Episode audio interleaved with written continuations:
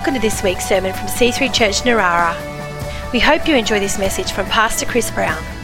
For more information or to contact us, visit c3church.narara.net.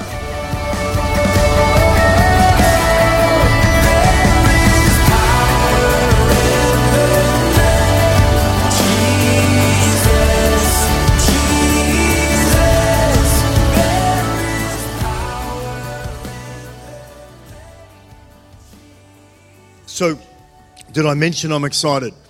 I'm very excited about this message.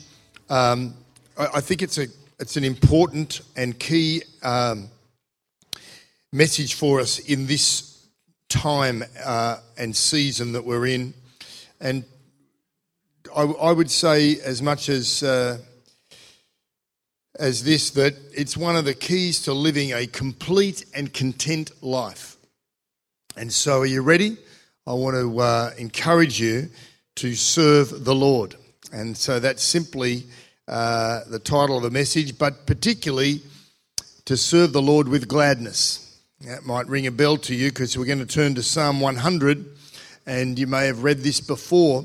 We're going to read the whole psalm, all 30,000, no, five verses. It's not Psalm 119, Psalm 100 and uh, I'm reading from the ESV, the English Standard Version. Uh, yeah, you're glad it's the English version. I, I, could read another language perhaps, but we're le- reading from the English version. Uh, Psalm 100, verse 1 says, Make a joyful noise to the Lord, all the earth. Serve the Lord with gladness. Come into his presence with singing. Know that the Lord, he is God. It is He who made us, and we are His. We are His people and the sheep of His pasture. Enter His gates with thanksgiving and into His courts with praise. Give thanks to Him and bless His name, for the Lord is good. His steadfast love endures forever, and His faithfulness to all generations. So I mentioned I want to talk about serving God, and I want you to notice there in verse 2 again, it says, Serve the Lord with gladness. And of course, some translations say worship the Lord with gladness, which tells us that serving the Lord is part of a lifestyle of worship. Uh, but the original Hebrew word is best translated as serve because it can also be translated into English, and it is in other parts of the Bible, as work or labor or to till the ground. And so, can you really work or labor with gladness? And what does it mean by serving the Lord? Well, let's look at it and look at these three parts of the verse serve, what we do, the Lord, who we do it for, and with gladness is how we do it. So I just want to look at each of those. First of all, let's just talk about serving. We serve, in other words, we humble ourselves. We, uh, we work for God. We are willing. Well, you know, the Bible tells us that the full Christian life starts by dying to ourselves. And so we are told that the only way to really live for God and to live our best life is to lose our life, to die to ourselves. And so that involves complete surrender.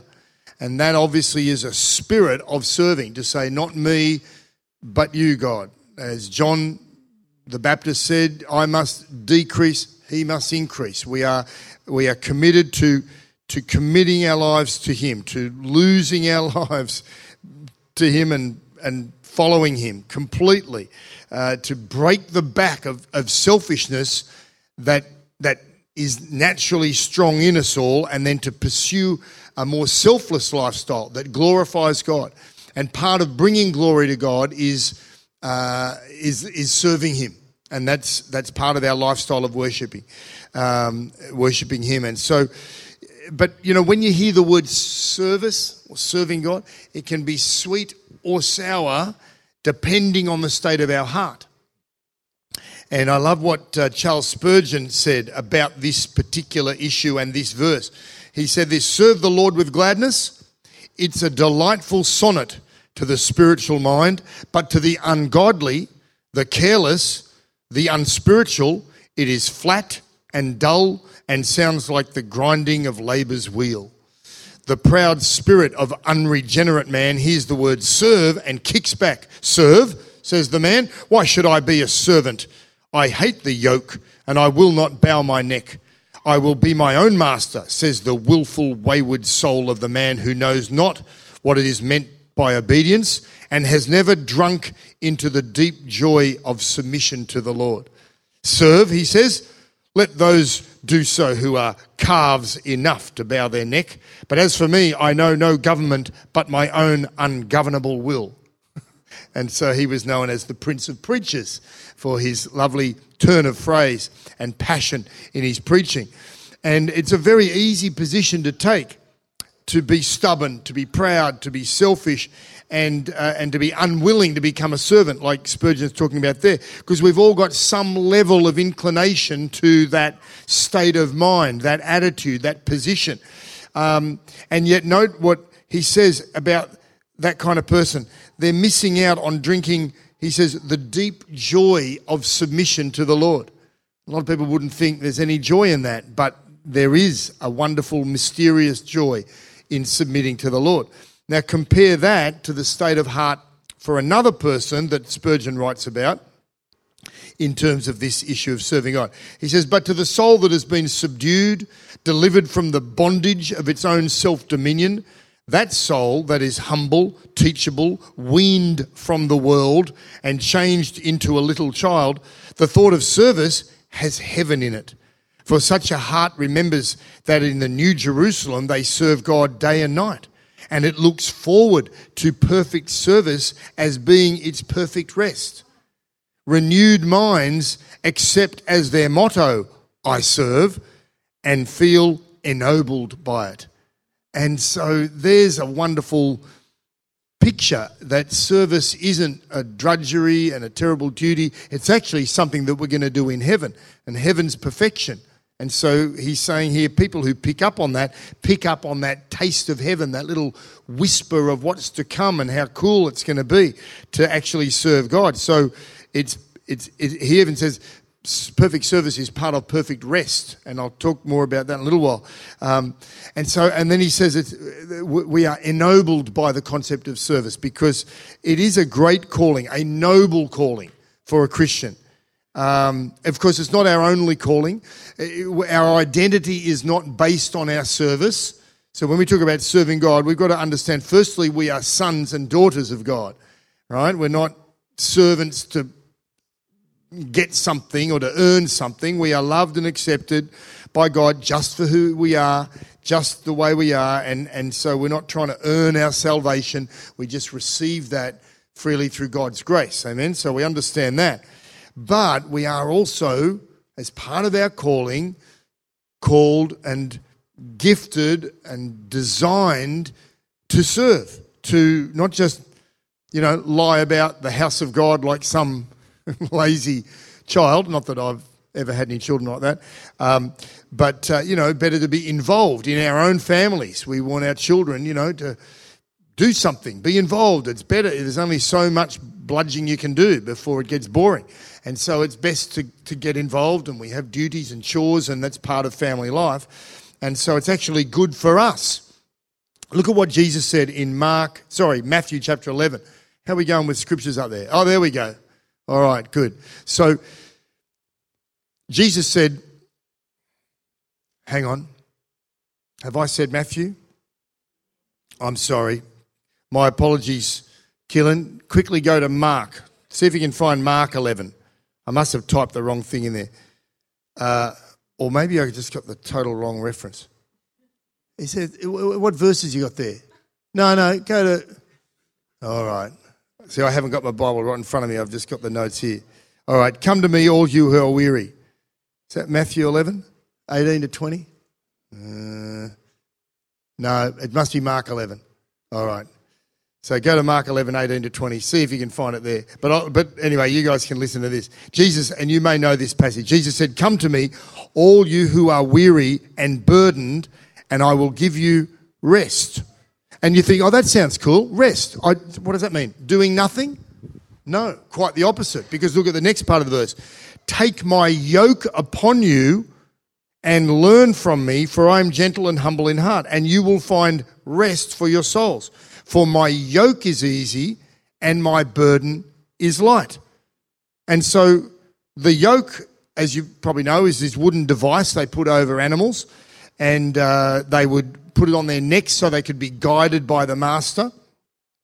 And it could be towing a wagon or ploughing a field or whatever. So it was designed to make the animal work, to do as they were told, to serve the master. And yet he couples that with this concept of rest and being blessed when they when people come to him. So uh, look, unlike animals, we have a choice as to whether we'll take on the yoke that Jesus offers us. Because that the key verse in Psalm 100 says, "Serve the Lord." It's an exhortation. Hey, come on, serve the Lord. But you don't have to. It's it's totally up to you. You can you can reject the yoke you don't have to put it on. You can just say no to the leadership and the lordship that Jesus offers us. Uh, or you can do what some people do. You can kind of reluctantly take on the yoke. You can say, "Yeah, all right, okay. I, you know, I want something from God. I certainly don't want to go to hell, and I want, you know, and I want to get blessed. And I, and I, I guess He's He knows more than I do about life. So, all right. So they, they kind of lean into it a little, but but then they struggle their whole lives with this whole thing of control and who's in charge and I, you know, the yoke and they resent it and they fight back to get control from God. And so this is where the term stiff necked comes from because they would put a yoke on some animals and the good ones, that kind of got, you know, flexi necks and they're just like, yeah, okay, sure, whatever you say, boss, you know, and off they go. And a stiff necked beast, ox or donkey or whatever, would, you know, hold out against it and say, I don't want to go that way. And the, and, and the master's, you know, probably going to break the neck in the end because it's, it's a pain and I'm in charge and I don't want to go through life with a broken neck. And so do we have a choice whether we're going to be stiff necked people. And you see that scripture, that verse, that phrase come up in, in Bible verses throughout the, the, the Bible. You know, don't be stiff necked towards the Lord. And it was a picture of the, the animals that resented and rebelled against the guidance that the master offered them. And, um, you know, a, another similar incorrect or poor attitude that we can easily get, some people have, is to view work as being a real pain.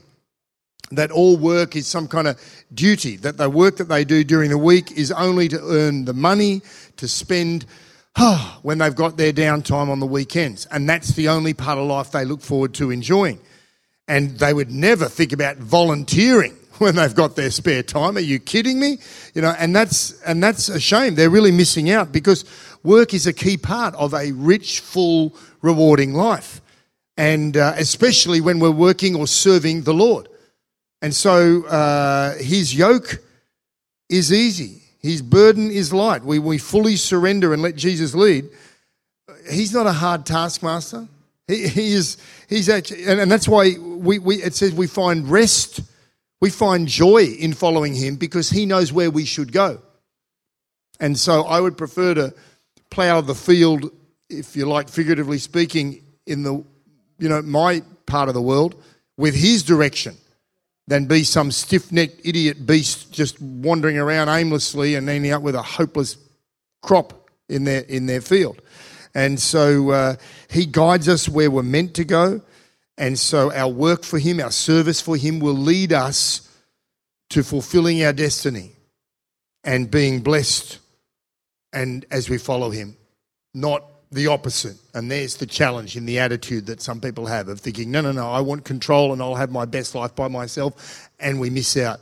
But if we surrender and say, no, I'm going to serve, then we discover our best life. So that gets on to who we're serving, because it says serve the Lord. Well, we're talking about the Lord.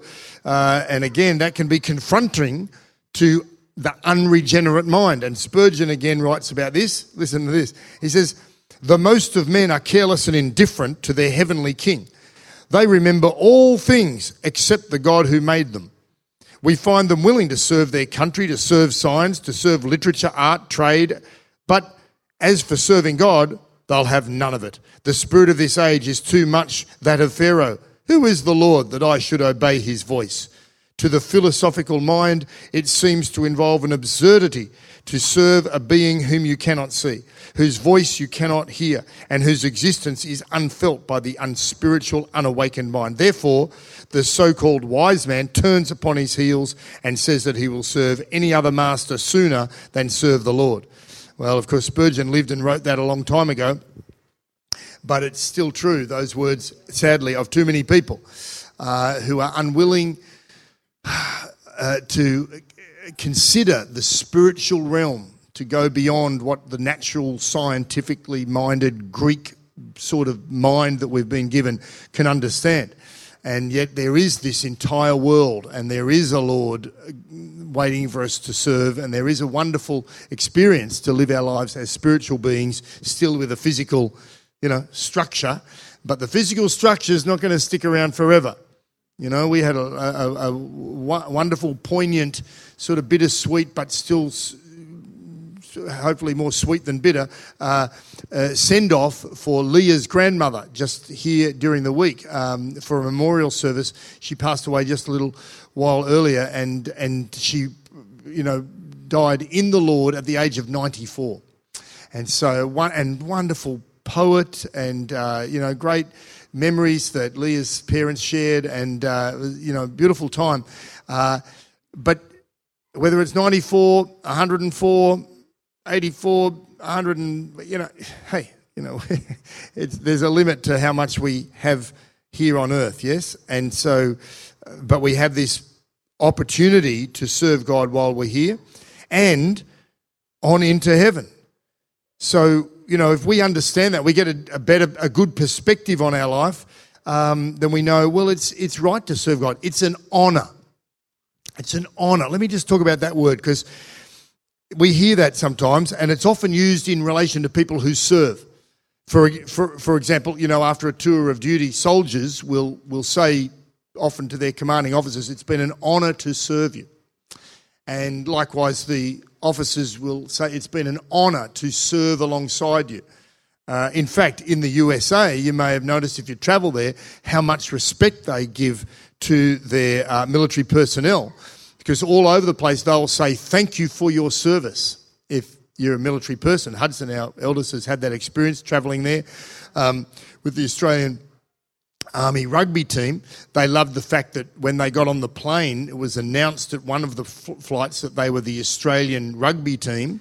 Uh, and so everyone thought they had the Wallabies on board. So they thought, we're good. We didn't think we were that good, you know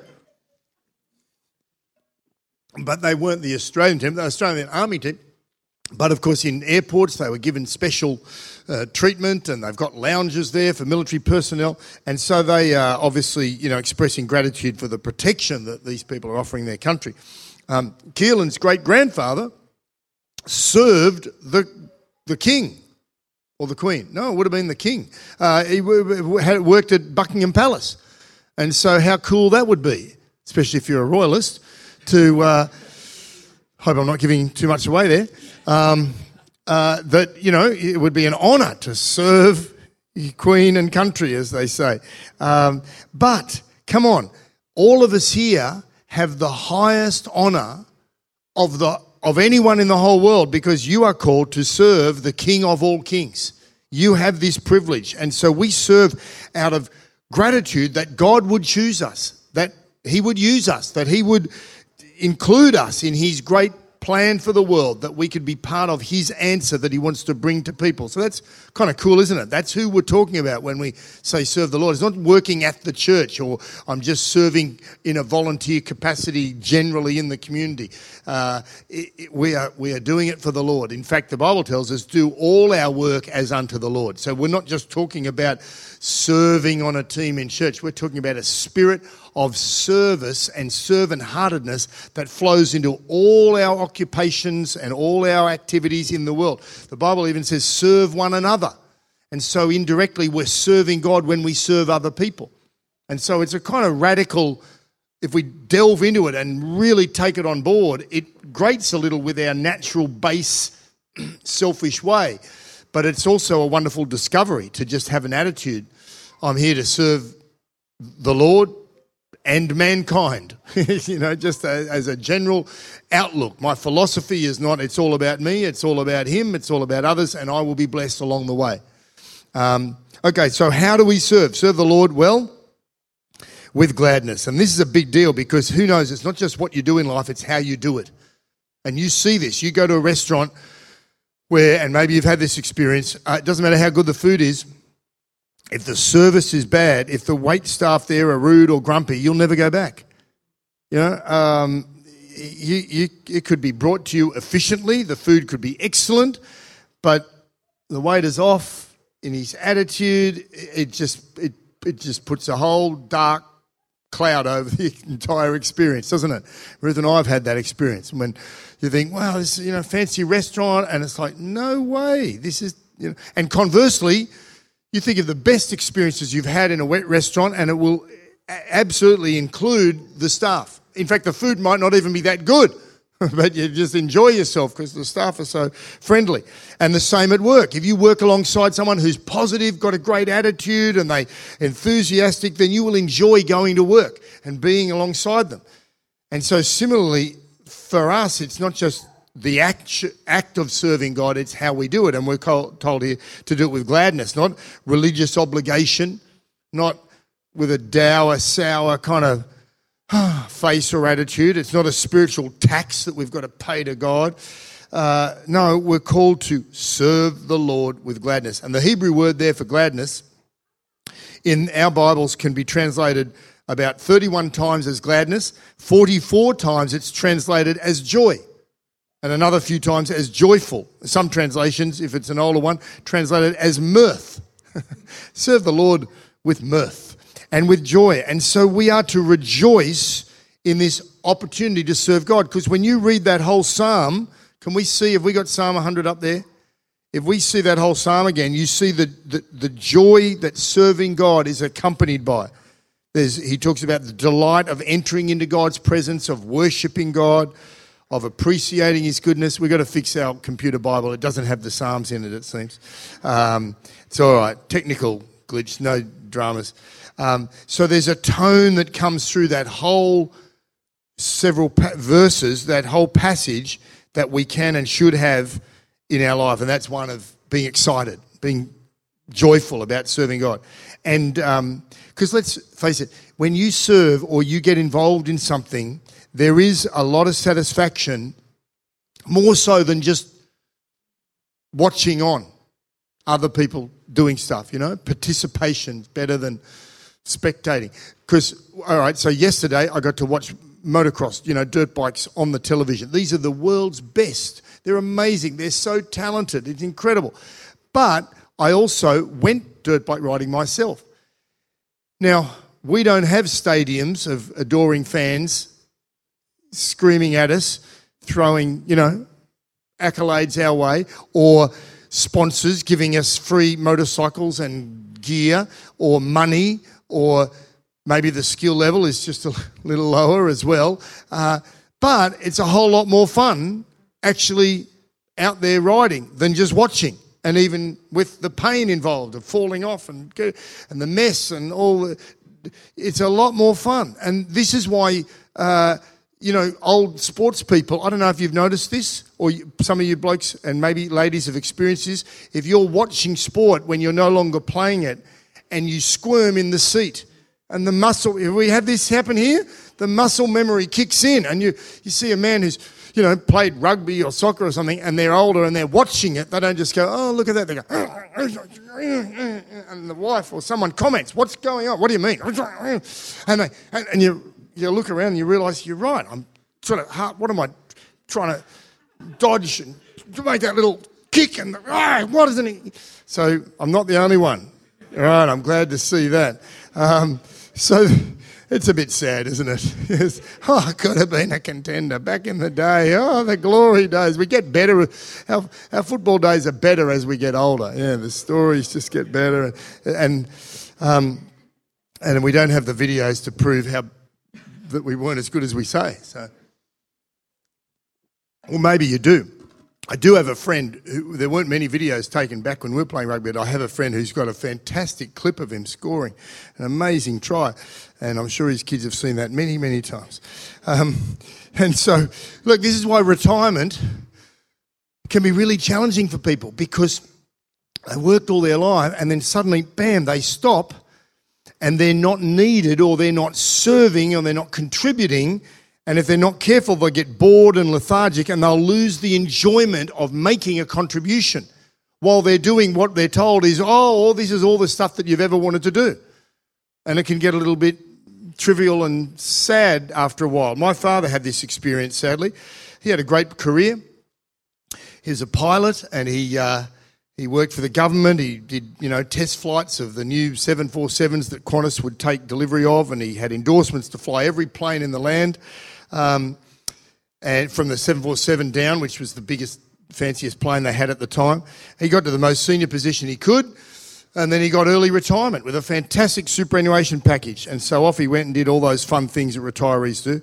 But it got a little bit trivial after a while. But the very best thing that happened to him was the need to go back. Well, not the need, the offer to go back to work. He didn't need to, he didn't need the money, but in the late 80s, just when soon after he retired, there was this massive pilot strike. Remember that? And all the airlines were freaking out and bringing pilots from overseas and they're trying to negotiate with the pilots, but still trying to keep the customers travelling and happy. And my father got a phone call one day from Keith Williams, who was the owner of Hamilton Island. And he had heard about my dad and he offered him and asked him to come and fly charter flights that he was desperately trying to get his customers to get to Hamilton Island on these special charter flights. So Captain Cole got his commercial airline uniform on and off he went to work. And it didn't last long because they got the normal pilots back in after a few months. But and like I said, he didn't need the money, but it was the best thing that ever happened to him in his retirement. Uh, Ruth's father's, you know, done an amazing job because he um, he enjoyed work so much. He was Australia's oldest practicing dentist at the age of 82 till he selfishly retired and stopped doing free dentistry for all the kids. Uh, about 10 years earlier, actually, he had talked about uh, retiring. And then he said, You know, I'm going to retire. I'm 70 now. We went, Oh, okay, yeah. And then after a while, he said, You know, I, I, don't know what I'd be doing if I didn't work. So I think I'll stay at it. And we were like, Well, good for you. Good for you, John. Because he gave us all free dental care.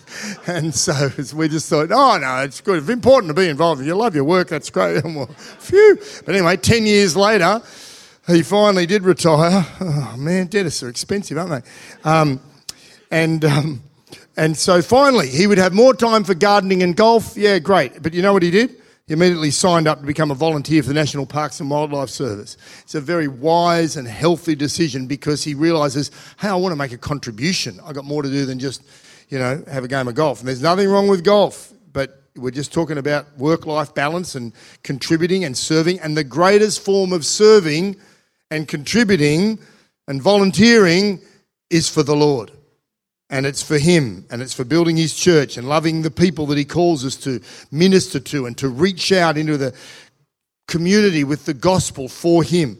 And the fact is, we've all got energy, we've all got time to pursue stuff beyond just our normal paid work. And if you don't focus and channel that energy correctly on the Lord, you'll find yourself off on some crazy trivial pursuit. And, uh, you know, it'll use up you'll pour your energy and your talent into something that, well, sometimes it's just a little bit sad. Like, you know, the grand design shows. I've always loved watching this bloke, you know, Kevin talking about the houses people are going to build, and some are inspirational, some are quirky and fun and interesting, and they've got, you know, some architectural wow factor, and that's great. But sometimes it's a folly.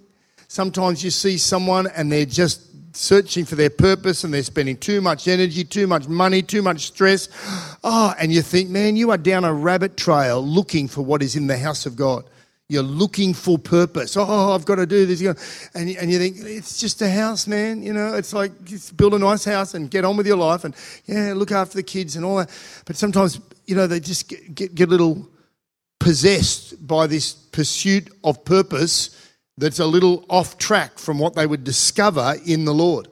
And again, I'm not saying don't build a nice house and, and, and have, you know, other pursuits and activities and all that, but we're just talking about priorities. And, uh, and let me say this, and I'll come to a close in the next hour or two. Um, service and serving God doesn't mean being servile, having a lowly unimportant position or a role in life that has no influence or no impact. Uh, in fact, a servant heart is the foundation for Christian growth and leadership and positions of influence, as Jesus told us and modeled for us. And so let me show you this verse Mark chapter 10, verse 42. Jesus called the disciples together and he said to them, You know that those who are regarded as rulers by, of the Gentiles lord it over them, and their high officials exercise authority over them. Not so with you. In other words, this is his disciples, his followers, you guys who want to serve in a position of leadership. Uh, he said, Instead, whoever wants to become great among you must become your servant. Whoever wants to be first of all must be slave of all. Watch this. For even the Son of Man, that's Jesus talking about himself, did not come to be served, but to serve and to give his life as a ransom for many. So Jesus really practiced what he preached. He literally gave his life in the act of incredible service for us and then had the authority and the credibility to say, This is how you should live, just as I had, this attitude. And we heard this from Karl Vaters recently um, the American preacher who's traveling around the world now with his great message uh, of church health. And he told the story how years and years, like 20 years ago in his church, he saw uh, some youth members, some teenagers in the church, and they were just in the car park. And uh, one of them he saw walked over and picked up a piece of paper and went and put it in the bin. And he called the kid over and said, um, I want to train you to be a leader in the church. And the kid was like, uh, What? Why? What do you mean? And he said, I can. And I think the kid either maybe reflected on the fact that he had just picked up, but I just was picking up a paper. And he said, Yeah, but that's what I'm looking for. Because because Karl's thing was, he says, it's easier to teach a servant to lead than to teach a leader to serve. And he had just seen this kid's attitude of just not just hanging around looking after himself, but just an awareness of, oh, keep the church clean. I'm just serving and making things nice. And Karl focused in on that. And that's 20 plus years ago, that kid ended up becoming the youth leader and then becoming a pastor in the church and is now the key lead pastor of the church. So Karl is the teaching pastor traveling, and that teenager is now this uh, leader in the church. And uh, and I thought that's a fantastic example of what we're talking about. So you never know where serving God is going to take you. All right, let me finish with one last passage. You may have heard this before. John, Joshua chapter 14. You know, this is right at the end of Joshua's life. He's lived this amazing life. And in verse 14, he says, um,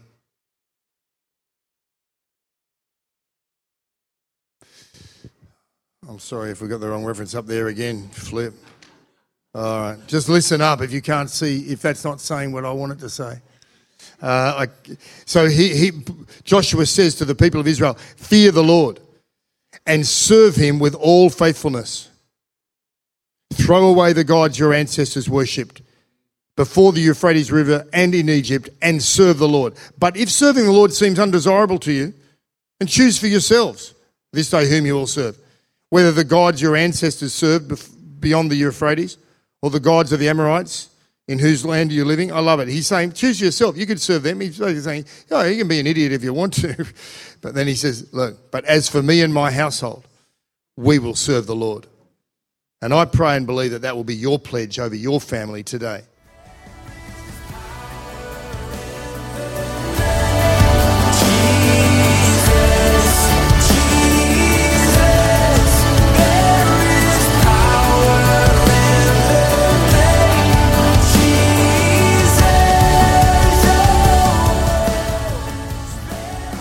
We hope you've enjoyed this week's sermon. For more information or to contact us, visit c3church.narara.net.